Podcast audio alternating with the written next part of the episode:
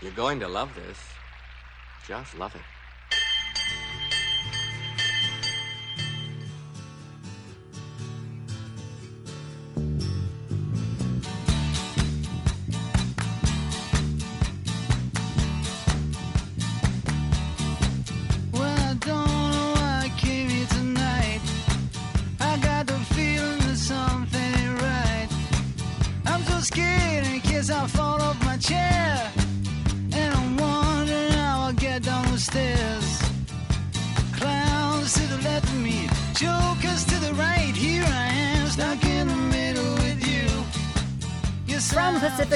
This is the BradCast, as heard on KPFK 90.7 FM in Los Angeles, elsewhere in California, on KFOI, Red Bluff, Redding, KKRN, Round Mountain, KGOE, Eureka, in Oregon on KYAQ Central Coast, Queso, Cottage Grove, KEPW, Eugene.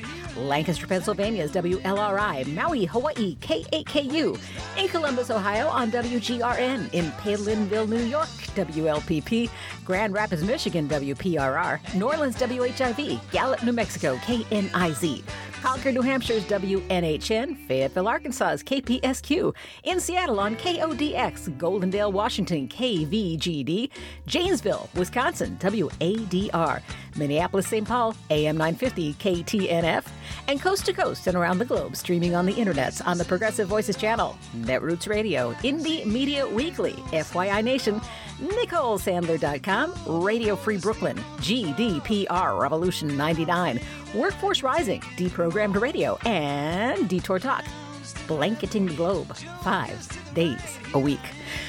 And you usually hear the show hosted by Brad Friedman of BradBlog.com. But today you have me, Angie Coiro, giving Brad and Desi a day on the road. Lots of news today. Then an in depth conversation after that on the state of the abortion battle in the hospitals, in the courts, and of course on the streets. Serious anti Trump actions are underway in the House. Now, even if most of that turns out to be symbolic, it's clear that the pressure is being turned up. Let's do the checklist, starting with a big fat one. The House has subpoenaed the tax returns Trump is so fiercely hiding. From the New York Times, quote, the subpoenas from Representative Richard Neal to Treasury Secretary Steve Mnuchin and Charles P. Rettig, the IRS commissioner, amounted to an unexpected shift in tactics. Mr. Mnuchin had rejected a request for the returns made under a little known provision of the federal tax code dating back nearly a century. So Mr. Neal is turning to a more conventional avenue the subpoena. He said, after reviewing the options available to me and upon the advice of counsel, I issued a subpoena today to the Secretary of the Treasury and the Commissioner of the IRS for six years of personal and business returns. While I do not take the step lightly, I believe this action gives us the best opportunity to succeed and obtain the requested material. Maybe not, because the New York Times goes on to note the new approach is unlikely to be any more fruitful in the short term, at least, given Mr. Trump's vow to fight all subpoenas from the House Democrats. Subpoenas are now pending, listen to this, from Ways and Means, Judiciary, Oversight and Reform, Financial Services, and the Intelligence Committees. And like those other broiling disputes, it says, between the legislative and executive branches, the fight over Mr. Trump's tax returns could soon head to the federal courts. And Adam Schiff is considering another tack, too imposing fines for every day the Trump administration ignores subpoenas. Now, this is from ABC News. Schiff said on Friday House Democrats are considering fines on Trump administration officials in order to enforce contempt actions. As if we could have more contempt. He said Democrats could use Congress's inherent contempt power to try to force officials to obey the subpoenas. Much as I like the visual of throwing people in jail, I think it's more practical to consider levying individual fines on the person, not the office, until they comply. Now, this was in conversation with Mike Allen of Axios. Quote, you could fine someone $25,000 a day until they comply. Hmm, you can do that. We're looking through the history and studying the law to make sure we're on solid ground. My goodness. And now the House Judiciary Committee is looking at a new tactic too, bundling together a passel of contempt resolutions into one big fat club. The Washington Post has this.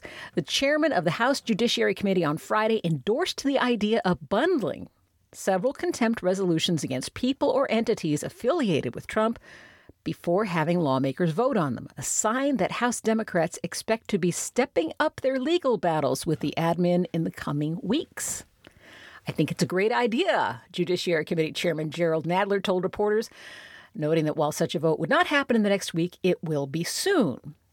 He said, given the unprecedented situation in which this administration's essentially stonewalling all subpoenas We've never had this before in American history, so far as I know. It just makes sense to spend as little floor time as possible and do them together. House Speaker Nancy Pelosi noted the Democrats would advance proceedings against William Barr to the floor, quote, when we're ready, and we'll just see, because there may be some other contempt of Congress issues we want to deal with at the same time. There's more from the House. Are you counting here? Both Dems and Republicans ignored Trump's whining and his all caps tweeting to pass a disaster relief bill to aid shamefully ignored communities, including storm damaged Puerto Rico. Off to the Washington Post for this, which, kudos to them, included fact checking right in the article. Check this out.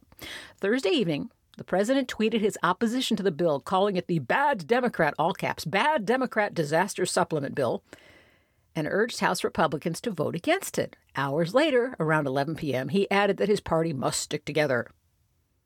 In a rebuke to the president, 34 House Republicans joined all the chamber's Democrats to pass the sweeping relief package 257 to 150. Some of Trump's most loyal conservative supporters, the Post notes, broke with the president, favoring their district's needs over the president's demands, including Rep. Steve King. Underscoring the bipartisan support was the House's overwhelming approval of amendments Friday, increasing the initial price tag of the package from slightly more than 17 billion to just over 19 billion. Now stand back because here comes a fact check. Trump has pushed back against giving more money to Puerto Rico, incorrectly stating that the federal government has already allocated 91 billion to help the territory. It has actually promised about half of that amount and spent only 11 billion. Now, I know a lot of people would rather see the word lie there. Trump lied about the federal allocation. But you know what? It's just as possible he's just stupid. It's just as possible he's demented. There's evidence of both of those. And he may just think he knows what he's talking about. So let's go with the post on this one. He incorrectly stated. No assumption of motivation. There is more money going to the pointless border wall. The Pentagon has moved $1.5 billion to build a mere 80 miles of wall at the border. Now, where's that money coming from? The Associated Press says it's been pulled from one, Afghan Security Forces Fund, which is support for the Afghan Army and security services, and from a project that destroys lethal chemical agents and chemical munitions, and, wait, there's more, Air Force programs. Because how important could those be next to a wall? Tariffs on Chinese imports went into effect at midnight. China's Vice Premier Liu He walked out on talks after just 90 minutes. Chelsea Manning is out of jail, but that may not be for long. One grand jury's power over her dissipated because its term expired, but she's already under subpoena for a fresh grand jury. She still does not appear inclined to testify any more about WikiLeaks, so she may be going right back behind bars. Here's some good news. Chobani Yogurt stepped up to pay off more than half the debt of a Rhode Island school district that was going to reduce lunch rations to kids who were in arrears to a sunflower seed butter and jelly sandwich. Now, what Chobani did is in keeping with founder and CEO's Hamdi Ulukaya's principles, which he expounds on in a TED talk that was posted last month. And he thinks, God bless him, maximizing profits for shareholders alone is nuts. Find that TED talk online. It is worth your time. By the way, the school district has pulled back on that plan. The same day that it was out begging for money to feed kids, was the day that Uber's chief architects got richer by $5 billion each. No connection between those two stories. Now, this last story is one that, on the face of it, sounds like, ha let's all laugh at Ben Shapiro. I mean, he's famously grim, he's argumentative, he's the face of French conservatism. But When he showed up at the BBC for an interview, he got confronted with actual journalism. And he took his toys and he went home. Really, he bagged on the interview. He stopped doing the interview. And understandably, people are laughing at an extremist getting his comeuppance. You know, he looked funny, he sounded funny, whatever. What's ultimately more important is that what he ran up against is actual journalism. Now, if you listen to or watch the BBC with any regularity, you know that regardless of what the interviewer may have in common with the interviewee, the questioning is serious, with slack not given in most cases.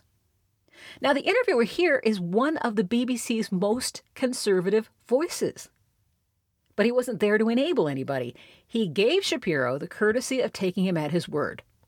Shapiro posits himself as a journalist, so he was questioned about his journalism. And the exposure started to be very uncomfortable. The clip that's making the rounds is the part where he walked off, but the critical stuff, the stuff that American journos could learn so much from, comes before that more attention grabbing moment. I'm not going to play you a whole 16 minute interview. You can find that at the BBC, but listen to these clips. Listen to how this builds. Listen to how an actual no favorites interview is conducted. The interviewer for the BBC News is conservative Andrew Neil. I'm interested that you think there's a thought movement inside the Republican Party. I mean, haven't the Conservatives uh, run out of ideas in America? All the new policies, the Medicare for all, $15 minimum wage, the Green New Deal, they're all coming from the left and they're popular. Well, Frank, fr- I mean, frankly, I'm confused by the idea that any of those are, are, particularly new ideas. I mean, most of those ideas have been around since Franklin Delano Roosevelt at the very earliest, or at the very latest, rather. Some of them go all the way back to Woodrow Wilson. But the idea that new ideas are absent in the Republican Party is obviously untrue. We have a, a very strong debate that goes on inside sort of the, the conservative halls of intelligentsia uh, about what is the appropriate action to take with regard to the medical system. Should global warming be considered uh, a real threat, or should global warming be, be considered something that technology will solve? And if so, what are the best, best aspects of, of solving that? Now, there's a, there's a rich intellectual debate on the right about nationalism versus patriotism, for example, or populism versus free marketeerism. That debate is happening on the right to, to sort of suggest that the right in America is bereft of ideas, but the left is full of ideas. Number one, not all ideas are good ideas. I mean, AOC is pretty good evidence of that. I'm, I'm a big fan of some old ideas myself that I think are, are pretty good. But beyond that, I think that it is, it is intellectual uh, intellectual sneering of the highest order to suggest that only the left has, has new and decent ideas. Some of the ideas that are popular in your side of politics would seem to take us back to the dark ages, Georgia, new abortion laws, uh, which you are much in favor of, uh, that uh, a woman who miscarries could get 30 years. A Georgian woman who travels to another state for an abortion procedure could get 10 years. These are extreme hard policies. Well, okay, a couple of things. One, I'm not sure. I mean, frankly, I don't know whether you're. Are you an objective journalist or are you an opinion journalist? I'm a journalist that asks questions. Okay, so you're, a, you're a supposedly objective journalist calling policies with which you disagree barbaric and No, suggesting I- only one side of the political aisle No. has ideas. So I just want to point out that no, I know that wish you would, you're- I, wish I- you would at least be honest in your own biases. Mr. So uh, Shapiro, are, I know are you, that are you a member of the? broadcasting in America is now so polarized that on one program you only have the left and another one you just have the right. My job is to question those who have strong views and put an alternative to them. If you were an I'm- anti, I'm- I'm if well- you were an I'm- I'm well anti-abortion person, I would be putting pro-abortion questions to you. But you are Really? Would you- would you- would you call the pro-choice person. position- So, so- why don't you let me just ask you answer this. my question? Sir, sir, I'm happy to answer your question. Please you go answer this one. Would you suggest? Would you suggest that a late-term abortion is brutal? I'm not taking a Is it a view on brutal issue. policy I'm to allow asking late-term you the abortion? questions. Sir, you just suggested that the pro life position is inherently brutal and terrible, so I'm asking you, as an objective journalist, would you ask the same question to a pro choice advocate by What- calling what their I'm- position brutal what and, What I'm and asking you is that why is it that a bill banning abortions after a woman has been pregnant for six weeks is not a return to the dark ages? What's your answer? My answer is something called science. Human life exists at conception. It ought to be protected. Now, back to my question to you. You purport to be an objective journalist. BBC purports to be an objective down the middle network. It obviously is not. It never has been. And you, as a journalist, are proceeding to call one side of the political aisle ignorant, barbaric, and sending us back to the dark ages. why don't you just say that you're on the left? Is this so hard for you? Why can't you just be uh, honest? Mr. Seriously, Shapiro, it- it's a serious question. Mr. Shapiro, if you only knew how ridiculous that statement is, you wouldn't have said it. Okay, now you can hear Shapiro just decompensating. He doesn't know how journalism works, and he has to resort to shooting the messenger. He's not prepared at all. He doesn't have any idea who's interviewing him and what his very public political leanings are. At one point, Shapiro accuses the BBC of bringing him on to make money. Now, again, unprepared. He's not even acquainted with the BBC News funding structure. So at this point, Shapiro is subject to a recitation of some of his own posts and his tweets, and he very legitimately counters that with the fact he's disavowed some of those publicly. That is honest give and take between an interviewer and an interviewee. But then the ongoing, on point journalism eventually melts him down altogether. You say in your new book, uh, you suggest that America's largest struggle at the moment is, quote, the struggle for our national soul. We are so angry at each other right now. And I, I think that's true. I've just returned from the United States. Uh, I get, the point You're I'm trying paid, to make seems. is that your words are highly designed to produce the consensus and understanding that the book seems to want to produce. Uh, that's my point. That you write about, you know, Judeo-Christian culture and so on, but so much of what you've said in the past would seem to turn its back on Judeo-Christian culture. You're lecturing me on Judeo Christian culture after you call the pro life position barbaric? I, I just Really? asked you a question. And I asked you a question. You failed to answer a single one of mine. Frankly, I find this whole thing a waste of time. If you want to read the book and critique the book, why don't you read and critique the book? If you want to read, if you want to critique me, you can think whatever you want of me. Why don't you just frankly, try and I don't care. the I don't. I don't frankly give a damn what you You're- think of me since I've never heard of you. You and I've never heard of you until I briefed myself for this. But that's not the issue. You have a Then new why the hell are you interviewing and me, it's sir? in, it's an interesting book. But my point is, your book claims Well, that it'd be nice society. if you would quote it from time to time. Your book is well, actually, I've done so several times, and I'm about to do so again. If you would let me just finish the question, your book Uh, frankly, claims that uh, you know society Honestly- is turning honestly, its sir- back on Judeo-Christian values. Yeah, this- uh, what are those what- uh, values? what- what are the values it's turning its back on? I, I you know, I, I'm not inclined to continue an interview with a person as badly motivated as you as an interviewer. So I think we're done here. I appreciate your time. sir. All Thank right. you so Well, much. uh, thank you for your time and uh, for showing that anger is not part of American political discourse. Now, Mr. Shapiro, we'll say goodbye. Okay, there you have it. The whole thing is up on the BBC News site if you want to hear it, about 15 minutes long. But the important takeaway is not that Shapiro is a snowflake, or that his voice is funny, or other various interpretations flying around today. What's important is that whether someone's asserted views can stand up to authentic adversarial journalism tells you a lot about their legitimacy. Apparently, Shapiro hasn't encountered much of that on our own side of the pond. So it's interesting to hear him confront it. Coming up next, an in depth look at where we stand on abortion. This is the BradCast.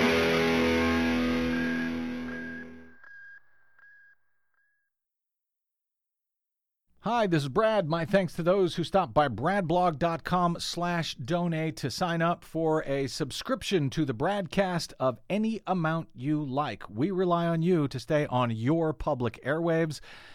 Please grab a subscription at bradblog.com slash donate. Thank you.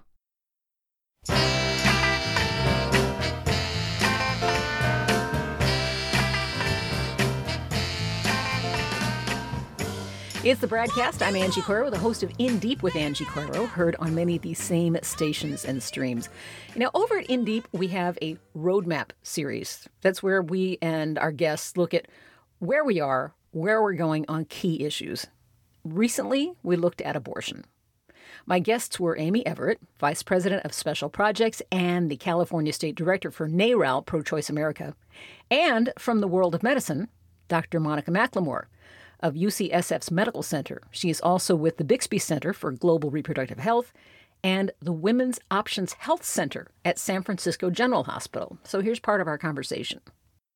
In your introduction, you talked about this being one of the most controversial issues in America, and I actually will dispute that. Okay. Specifically on what you later I identified as why. Seven in 10 Americans support reproductive freedom and legal access to abortion. That's not a minority. That's not a subgroup. That's the majority. A supermajority of Americans believe this. And as you said earlier, they believe it because sometimes they're personally opposed Mm-hmm. to abortion, but that doesn't mean that they feel the government should be making a decision for all women mm-hmm. or anybody with a uterus. That is the first thing. And I would also say I wouldn't call it an anti abortion movement. Really? Really, because if they were anti abortion, they would be with us on birth control and sex education and family planning. And they're not. And so when I look at all the laws that they are trying to pass across this country and have passed and are trying to, I would call them anti women because they actually are just simply trying to control women's reproductive health and freedom as a way to control our ability to have economic security and independence and live the lives that we want to live. Doesn't that cast some women as anti women? Yes, that's entirely possible. Monica? Well, I have to agree with most of what Amy said um, because I too approach this work from a reproductive justice lens. And so I want to just say that you know all people with the capacity for pregnancy do not necessarily identify as women. So i actually bring in this broader understanding that abortion is health care it's it's under medical supervision and under clinical supervision. And so the whole idea that that it ever has been around um, concern or stated concern for pregnant people is actually disingenuous and not true then we also would have a stronger social safety net if this was really, really around the propagation of the species and having, you know, people have healthy pregnancies and, and being able to make family in the ways that they think are important.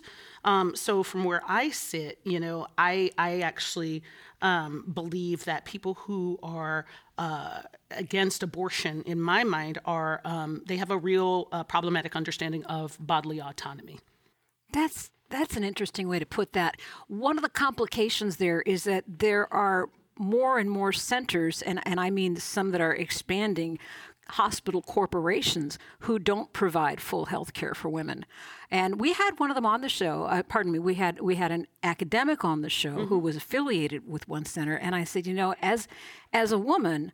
I don't bring you my throat and my lungs and my intestines without bringing you my vagina. My vagina needs care, and that care may involve abortion. And he didn't seem to buy that. So the idea that abortion is one of women's health care services isn't universally held. No, that's true. And it's unfortunate because, as you so timely pointed out, after Roe, much of abortion care has been segregated in clinics, separated from the rest of what people think is health care. But I would posit and I would argue that any, you know, uh, procedure or any medication or anything you would need in order to be able to maintain your body that happens under health, the supervision of health care is healthcare. Mm-hmm. And so, you know, if I, I personally believe that the separation of abortion services from the rest of healthcare is purposive, it's part of a strategy to be able to divide and conquer in the same way we divide up, you know, reproductive health, period. Birth, abortion, family planning, contraception, aging, you know, risk for gynecologic cancer. This is all a continuum around being a person who has reproductive organs that need care. Mm-hmm. Well, let's talk about uh, staying with those the fact that everything's moving over to clinics and that hospitals in some corporate settings don't provide that. Amy, I have trouble understanding why some of these have tax implications for the communities that foster them. And yet they're not providing full care. And in some cases, it's no longer called Catholic Healthcare West, but it was at one time. And it, it just seems an uncomfortable meshing legally of church and state to me. I couldn't agree with you more. In California, uh, based on our Constitution, we have a constitutional precedent that if you're going to be providing maternal care, prenatal care, or OBGYN services for giving birth, you also have to provide the full range of services, including abortion care and um, birth control and yeah. contraception. The Catholic healthcare organizations, which now control one in six hospital beds in America, are exempt from that. And I will tell you, in my 15 years working in the reproductive freedom movement, I have not been able to figure out how or why, except that they have this claim to religious freedom, which the federal government has recognized, and that to a certain extent the California government has, has acknowledged. But I think it's time for that to change because, as um, Monica pointed out, healthcare is healthcare. And in a lot of communities in California and throughout the country, the only healthcare available is actually being provided by women's health centers. And it's not just that they're doing abortion, it is that they are providing health to the entire woman. I am always reminded of the Time magazine article when I was growing up that had a picture of a fetus in a womb. And the entire article was about when life begins and all these questions, but all I could think of was where's the woman? That Mm-hmm. I have never seen a floating womb all on its own, Mm-hmm. um, and so I've always thought eh, we have lost the conversation about what it means to be pregnant because it's women and people who identify any way they want. Pregnant people, or they comes with a whole body that has whole body health needs. And I would argue this is going to come to a very interesting conversation because, you know, there is a proposed merger between the University of California and Dignity Health. And so next week, um, on April 9th, the regents are going to be meeting to talk about this. And I know that many of the faculty from our long acronym, which we pronounce ANSWER, Thank you. New Standards in Reproductive Health, um, and the Bixby Center for Global Reproductive Health, uh, both housed uh, in the OBGYN department at UCSF, of which I'm, bo- I'm affiliated with both.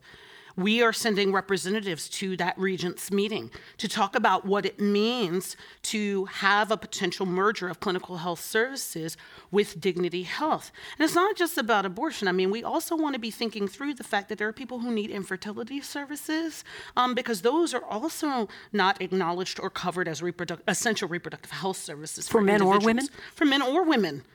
So it, it's a bigger conversation around the provision of health services. Are, are we going to be providing comprehensive health services in the state of California in the context of this merger? And I'd like to remind people that the University of California remains a public entity.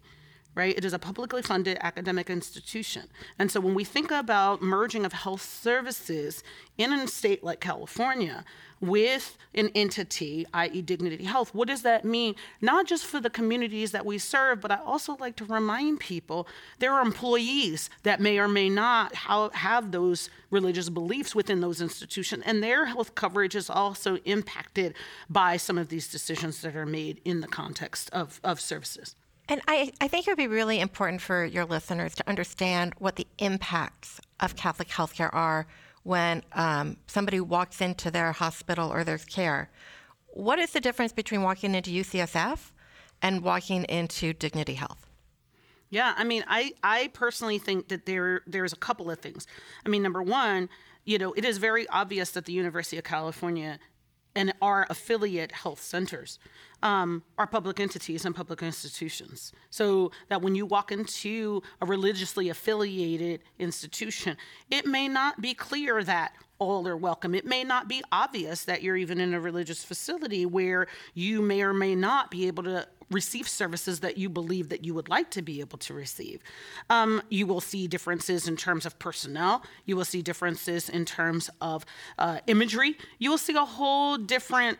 Uh, you will have a different experience in, the, in those two uh, institutions, and that that needs to be very clear about who's going to have supremacy in terms of uh, communication to people who are seeking care and services at, at, those institutions. So I have a ton of questions about what is it going to look like for a public university to uh, provide some uh, health services in partnership with a religiously affiliated one.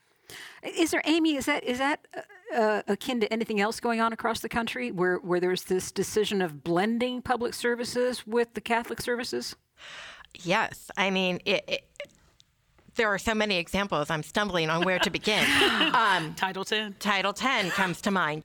The Trump administration has changed the rules around who can apply for and receive Title 10 funding, and Title 10 funding is um, the largest family planning or um, support group or supporting financial system in, in the country, and it provides money for low income people to access um, birth control and contraception and just in and California has always been at the forefront of providing Title X money to clinics that provide the full range of services and information. Not that they all provide abortion, but they provide all the full range of um, contraceptive care.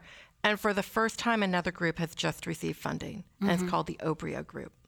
This is a religiously affiliated, anti choice, anti birth control, anti woman organization that's just received federal funding, and the only birth control that they advocate is natural family planning, the rhythm method, which I will defer to the doctor as to how effective that is, but my understanding is that um, pretty much every other form is much more effective.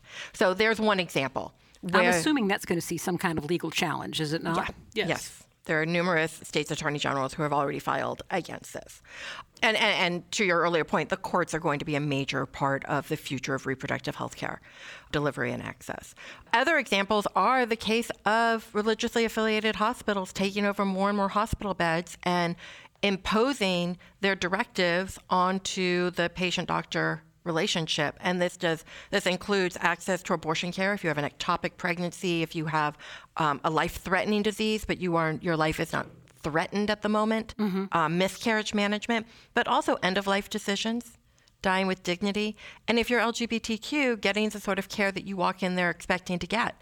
They deny that level of care. They expect women to go to the brink of death before providing care that any other medical doctor would be providing early and more safely. Monica, you have a sense that people have a more gloom and doom feeling about this than is necessarily, you know, reflects an accurate picture of what's going on. So, so far in this segment, we've been talking about some structural issues in obtaining abortion, in com- obtaining complete health services. Where's the, is there any good news in there we're not aware of? Yeah, I mean, I think first of all, you know, time after time, and Amy can talk about this.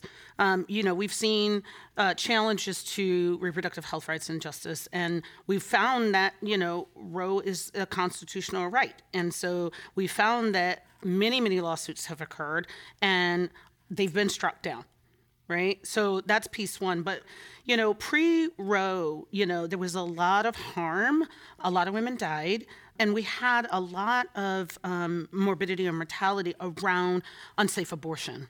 But we're lucky that currently we do have some new technologies um, that will assist us um, in in at least knowing that that there will be opportunities, and I'm speaking specifically around misoprostol and mifepristone. So, having medication abortion be available um, potentially could mitigate some of the actual harms that we saw pre Roe because we didn't have those technologies that were available for people to be able to have safer abortions. But I do want to, you know, point out that one of the things that reproductive justice advocates have been talking about is this larger need for uh, public accountability and, and, and almost a, you know a reproductive justice new deal. What are we prepared to ask for in this current context? So knowing that we may not have a lot of the bodily morbidity and mortality because we do have medications that are very very safe to take uh, to have abortions and to be able to use for miscarriage management. But one of the other things that I think is what are we prepared to ask for? We're hearing conversations about a need for a bolstering of the social safety net. So that means we need paid family leave. We need to be supporting birthing people. We already have a crisis in maternal morbidity and mortality in highly desired pregnancies that are carried to term. Mm-hmm. Right? We already know that in this country, black women are three to four times more likely to die from pregnancy related issues. So if we're supposed to then have a reduction in abortion in the United States, and let's say, you know, hypothetically those pregnancies advance to term when perhaps maybe they wouldn't, we are already having conversations about how do we take better care of pregnant people who want to carry pregnancies to term and how can we improve access to care. So it's a it's a more complicated picture than you know we're going to you know see people with coat hangers and we're going to see people you know managing their need for abortion in a very dangerous way because we actually have technologies now that can hopefully help mitigate that. Mm-hmm. But we've also mobilized individuals who historically have not come to say what can we be doing to ensure that people with the capacity for pregnancy can remain safe um, and having hospitals and other healthcare institutions looking at how can we shore up services such that if clinics are you know shut down or clinics do lose access to service. And i don't want to also not say that independent abortion providers who do provide the bulk of, of abortion care in the country have also been thinking about what other kinds of partnerships can we create and have so that we can ha- have safety for individuals who either need or, or seek abortion care. I couldn't agree more that the advent of technology has made abortion much safer. And the response to that has been uh, to criminalize pregnant people. Women and pregnant people in this country are being thrown in jail and being investigated for under a whole host of laws that have been passed that have nothing to do with being pregnant. The legal issues that come up around women who avail themselves of, for example, abortifacients by mail, how does that get prosecuted? Different prosecutors use different laws. But what we really need to have in our country are laws at the federal level and at the state level that basically decriminalize the ability to self manage your abortion. Uh, if you are experiencing pregnancy loss, there was an example here in California of a woman who miscarried.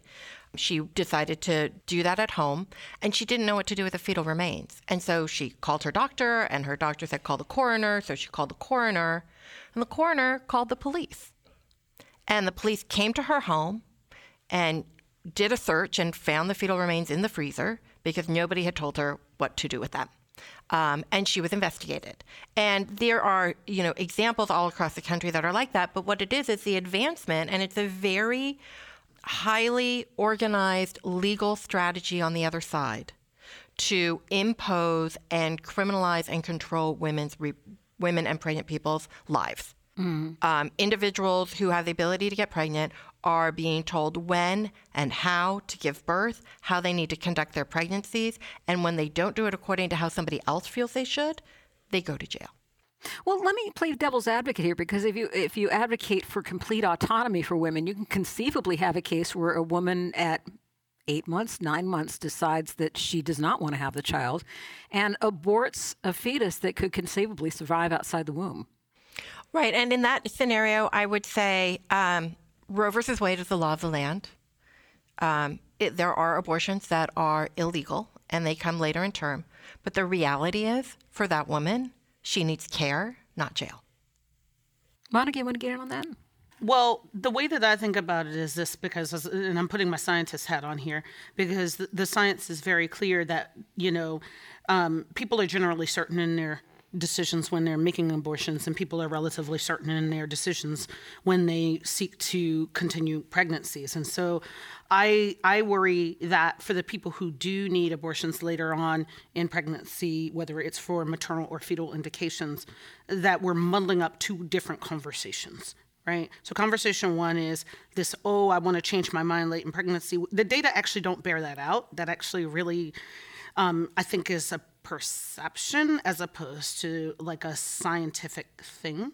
Um, and then this other conversation of there are people who need abortions later in pregnancy, and that should be a, a confidential conversation and decision that that is made with the pregnant people, the fam- the potential family, and their clinical care team. And nobody actually really can opine about what they could or would do in that situation because you don't live with that situation.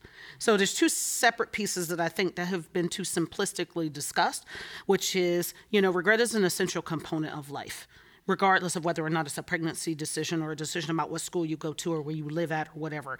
It, we, we experience regret in lots of different ways. What we need to unpack is, you know, whether at least scientifically, you know, pregnancy related regret, abortion related regret aren't they don't really bear themselves out because humans are resilient. Mm-hmm. And some people need later abortions and they need to be able to make those decisions with their healthcare team. Dr. Monica McLemore of UCSF and NARAL's Amy Everitt. Stay tuned for more of our conversation on the BradCast.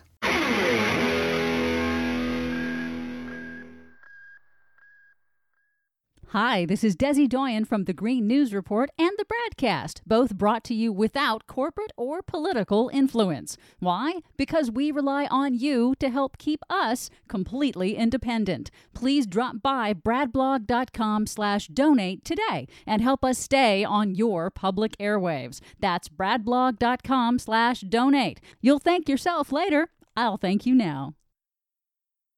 I can't keep quiet. It's the BradCast. I'm Angie Coiro, bringing you some excerpts of an important conversation on the state of abortion rights in America. Here's more with Dr. Monica McLemore and activist Amy Everitt. The number of abortion providers in 1994, we realized that um, there were no clinical training, no systematic ways for clinical training and opportunities for uh, physicians. And I'm also going to add in clinicians because I think it's really important that, that one of those gems and one of those untapped resources is if we could figure out how to expand the scope of practice for physician assistant, uh, midwives, and nurse practitioners, we actually could have a whole additional group of workforce that could be able to be providing abortion care outside of the 15 states where we actually have waivers for advanced practice clinicians to be able to provide medication abortion. But we have physician only laws in the United States that have been on the books for years that state, and this is in 36 states, mind you, that there is a physician only law that, that states that physicians are the only people can, who can provide abortions. I also want to take us back a little bit to be able to say there's multiple kinds of abortions that people have. So you can take pills at home, you can take pills in a clinic. You can have an aspiration procedure, you can have a later procedure, or you can have what we call an induction. And an induction is just like an induction of labor. And so one of the, you know, low-hanging fruit if we really wanted to expand abortion access in the United States under this construct, you know, we allow midwives to catch babies who are alive, but we don't don't allow them to attend inductions right? Whereas in the UK, because they use so much medication abortion and the midwives have full autonomy, they manage most of this in their model of care. Mm-hmm. So we could be having very different conversations about what access looks like, but we our legal system is set up such that within 38, 36 states in the United States, there are very distinct laws that state that only physicians can provide abortions. Now, going back to the education and training piece, because I'm at an institution where we do education and training for abortions, um, we do see a decreased number of individuals wanting to be able to enter programs and pe- to be able to provide that care despite the fact that it is a competency of uh, medical general medical education that programs that have uh, certification in obstetrics and gynecology have to provide the opportunity for learners to be able to learn.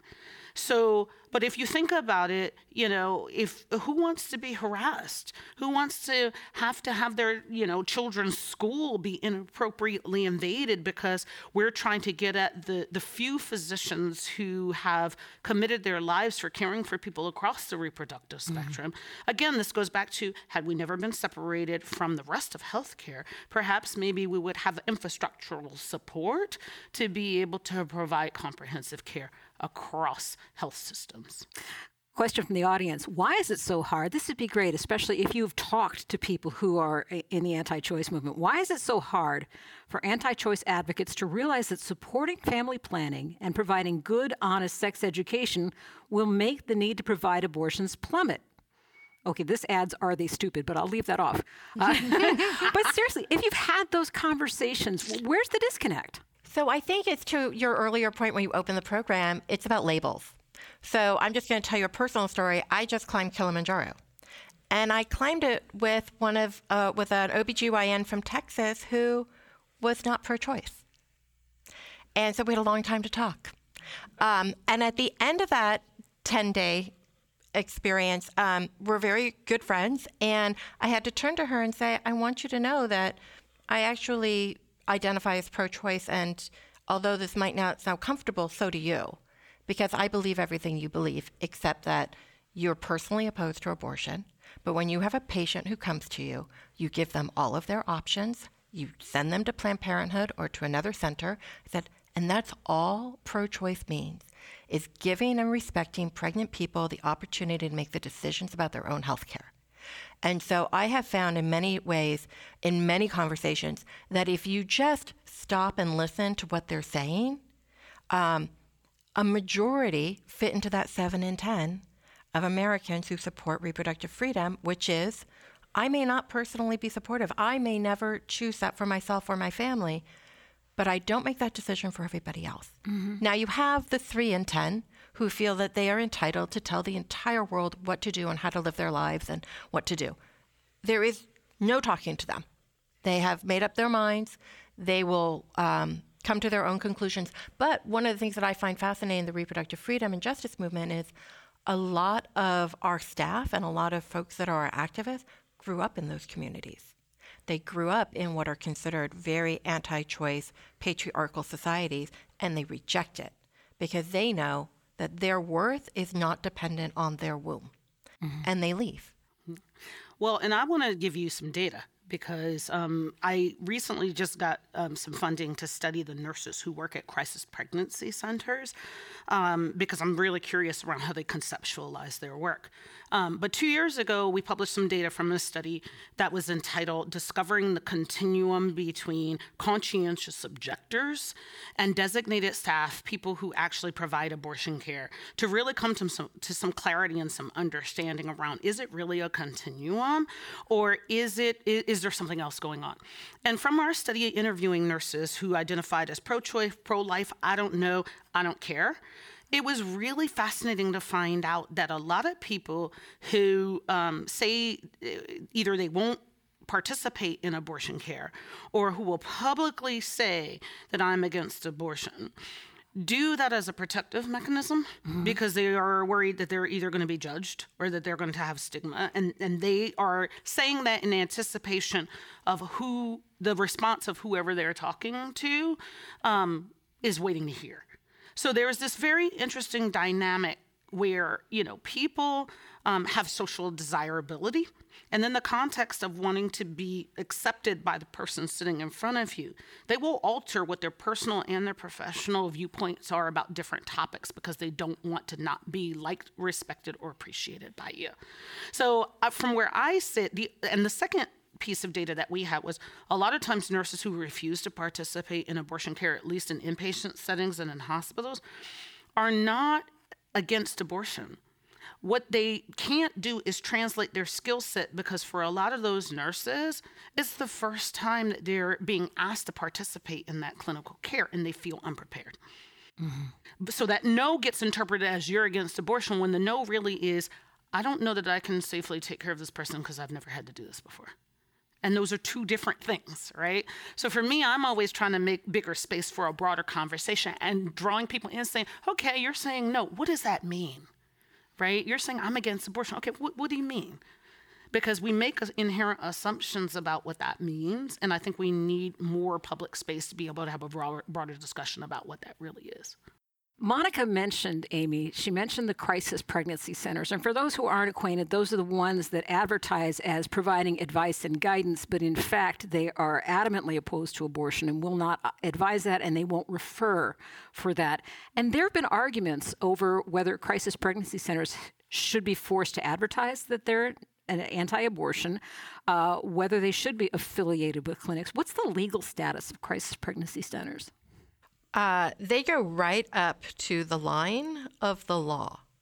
Um, and sometimes they cross over it, but very rarely. So we have, you know, in the state of California, the state of California has basically found that we believe in honest advertising and we believe that women and pregnant people should be aware of all the options that the state of California offers, which is prenatal care, um, financial support for prenatal care, for abortion care, and for birth control.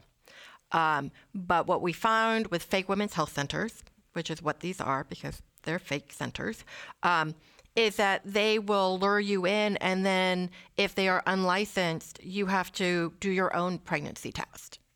And that's how they go right up to the letter of the law. They would be practicing medicine if they took your pregnancy test or mm-hmm. touched it in any way. Um, but if you do it, they're fine. Um, another way is they don't take um, uh, state money. Um, so they are at some level exempt from having to be regulated by the state. And it doesn't take much, and Monica might know this better than I do. It doesn't take much to get become a community center, a licensed community health center in California. You just need a doctor or a nurse willing to use their license to allow you to provide so-called services. The real problem is the public health that they, the public health harm that they pose, because when you are pregnant, it is safe if everything's perfect, but very few pregnancies are perfect and you need care. Um, and when you are in a place that says they're giving you care, but their only objective is to stop you from accessing abortion care, they're not helping you with other instances. And we have um, examples of women who had diabetes who did not get the care they needed early in their pregnancy. um, and other things. And so these centers, I think they're a public health harm. I think they go right up to the letter of the law, and I think we need to change the law. Mm-hmm. So let me jump in because I did reference NIFLA versus Becerra, and I'll, I'll talk a little bit about that. But let me just make three points before I do that. The first point is pregnancy decision making is a time sensitive decision. Whether you're going to continue the pregnancy or whether you're going to end it, either way, it's it's time sensitive because it's happening in the context of your broader health. Right? So, if you do have pre existing diabetes or hypertension or some other clinical condition, whether you're going to end the pregnancy or whether you're going to continue it, we, we always like to get people into care, you know, in a timely manner. The second point that I want to be able to make is that, you know, crisis pregnancy centers and other types of educational resources and health educational uh, places did fill an existing gap within healthcare. So, in a lot of places, particularly in the South, um, uh, CPCs did not start off providing clinical care. They started off providing diapers and car seats and, and things that pregnant people would need in order to be able to successfully parent in the early stages of parenthood. The third point I want to be able to make is, you know, the alignment of community resources and health systems. We need to have a conversation about that. So, all that said in that context, NIFLA, the National Institute for Family Life Advocates, um, is a very, very uh, anti abortion, very, very umbrella organization uh, that uh, provides operational materials as well as um, uh, policies and protocols for crisis pregnancy centers. And Attorney General Becerra argued a case in front of the Supreme Court last year to say that they, like licensed facilities in California, would have to post that they are or are not a medical facility, meaning that they had a clinical person on site, that they had either a lab or a uh, California um, laboratory improvement um, certification to be able to say that they could do lab tests, i.e., pregnancy tests. Um, kind of like restaurant ratings. They would have to say whether or not they had clinical services or not. And NIFLA brought forward a free speech First Amendment claim saying that by having to disclose that information to people, that it was a violation of their free speech.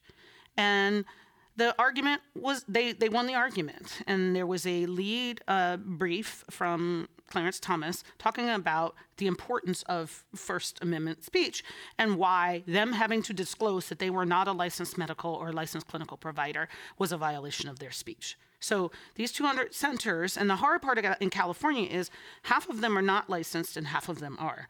And it's not clear which ones are because they don't have to, the ones that aren't, don't have to post that they're not licensed medical facilities. So now we're in a situation where they also are eligible and have received or will be receiving federal dollars to only provide fertility based awareness methods or natural family planning. And what does that mean for the future health of Californians? Mm-hmm. With that decision, Amy, is that a dead issue now? I mean, it's a Supreme Court ruling. It's a Supreme Court ruling with the current court. There are a lot of ways that um, California and other states are looking at finding ways to either expose um, so that the general public is more aware of what these fake women's health centers are and what they're about which was some of the advice that the Supreme Court gave us was mm-hmm. the state should tell us and I couldn't agree more. I think everybody should be aware of what these fake women's health centers are and how you identify them. Um, but we're looking in different states and in different um, capacities of how to regulate them and, and expose them. Mm-hmm. I just find it so ironic. I mean, if you go into a bowling alley that serves burgers, they have to display a license. Yeah. Yeah. Well, even in the NIFLA case, what I found fascinating is they acknowledge that these centers lie to women and to yeah. anybody who walks in. And that was a free speech that was protected under this Roberts slash Gorsuch court. And they didn't care that real lives were at stake and real health care was at stake as a result of those lies. I'm wondering how optimistic you are about future decisions because I think was yesterday that I read that Donald Trump has now made 92 court appointments, if I read that correctly. I don't know the exact number, but he has p- appointed more judges to the federal judiciary than any previous president. So where are we with further rule? I mean, it just doesn't strike me that we're in a very optimistic place to revisit bad rulings. We're not in a great place right now, but this is what gives me hope. I've been working on this issue for 15 years. And when I started, nobody paid attention. Roe was in peril, abortion access was bad, uh, women couldn't get care, they were being criminalized, and everybody felt safe, and they were saving pandas and beaches and everything else, which is all great. But now, thanks to Donald Trump and a bunch of governors and state legislatures who have overstepped with these um, bans on abortion, with these criminalization laws, all of these things, the American pro choice public has woken up. And we are out in the streets. We are in Georgia.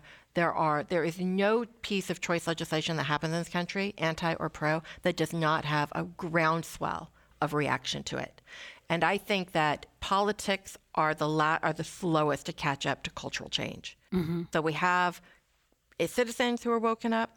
My job is to wake up companies to start taking a stand on these issues the same way they do for our, our brothers and sisters and others in the LGBTQ community, because human rights are human rights.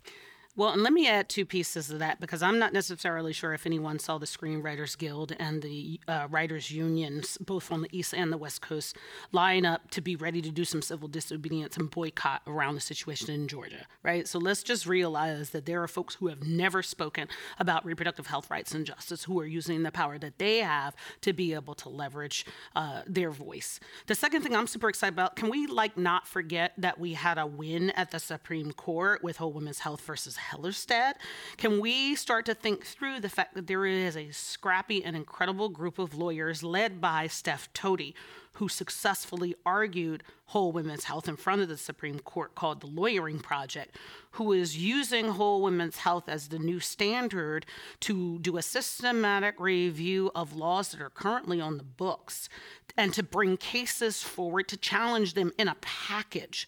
So we see in Maine that there are uh, nurse practitioner plaintiffs who are suing to be able to provide abortions and comprehensive reproductive services and to upend not only their physician only law, but their criminalization law. We also see the case in Hawaii. We see a case in Indiana where nurses are standing up in their communities to say, I have the skills and capacity to be able to care for patients across the reproductive spectrum. We are going to use whole women's health as the new standard to say that undue burden is not a thing. And we are going to uh, challenge a lot of existing laws on the books that are bad. So let's not forget that there is a group of individuals who are taking a huge systematic review. Let's deal with physician only. Let's deal with criminalization. Let's let's make a case that that under the now defunct undue burden standard that we can change the current laws on the books. We also saw in New York City where they expanded their understanding, and, and there are trigger laws, and maybe you can talk about these, mm-hmm. Amy. There are states who have trigger laws, i.e., if federal rule fell, that their state law would automatically outlaw and criminalize abortion. There are people who are taking steps now to make sure that doesn't happen, mm-hmm. Mm-hmm. right? So let, let's balance the court's doom gloom situation with the fact that we had a, a SCOTUS win under Justice Roberts, right, with uh, Gorsuch on, not Kavanaugh, but we did have a win, and that we need to be using it. Amy Everitt is the Vice President of Special Projects and the California State Director for NARAL Pro Choice America. Dr. Monica McLemore works with UCSF, the Bixby Center for Global Reproductive Health, and she provides services at the Women's Options Center at San Francisco General Hospital. And that is a wrap on the BradCast. Brad and Desi are back for the next one. I'm Angie Coiro. Until you hear me again, good luck, world.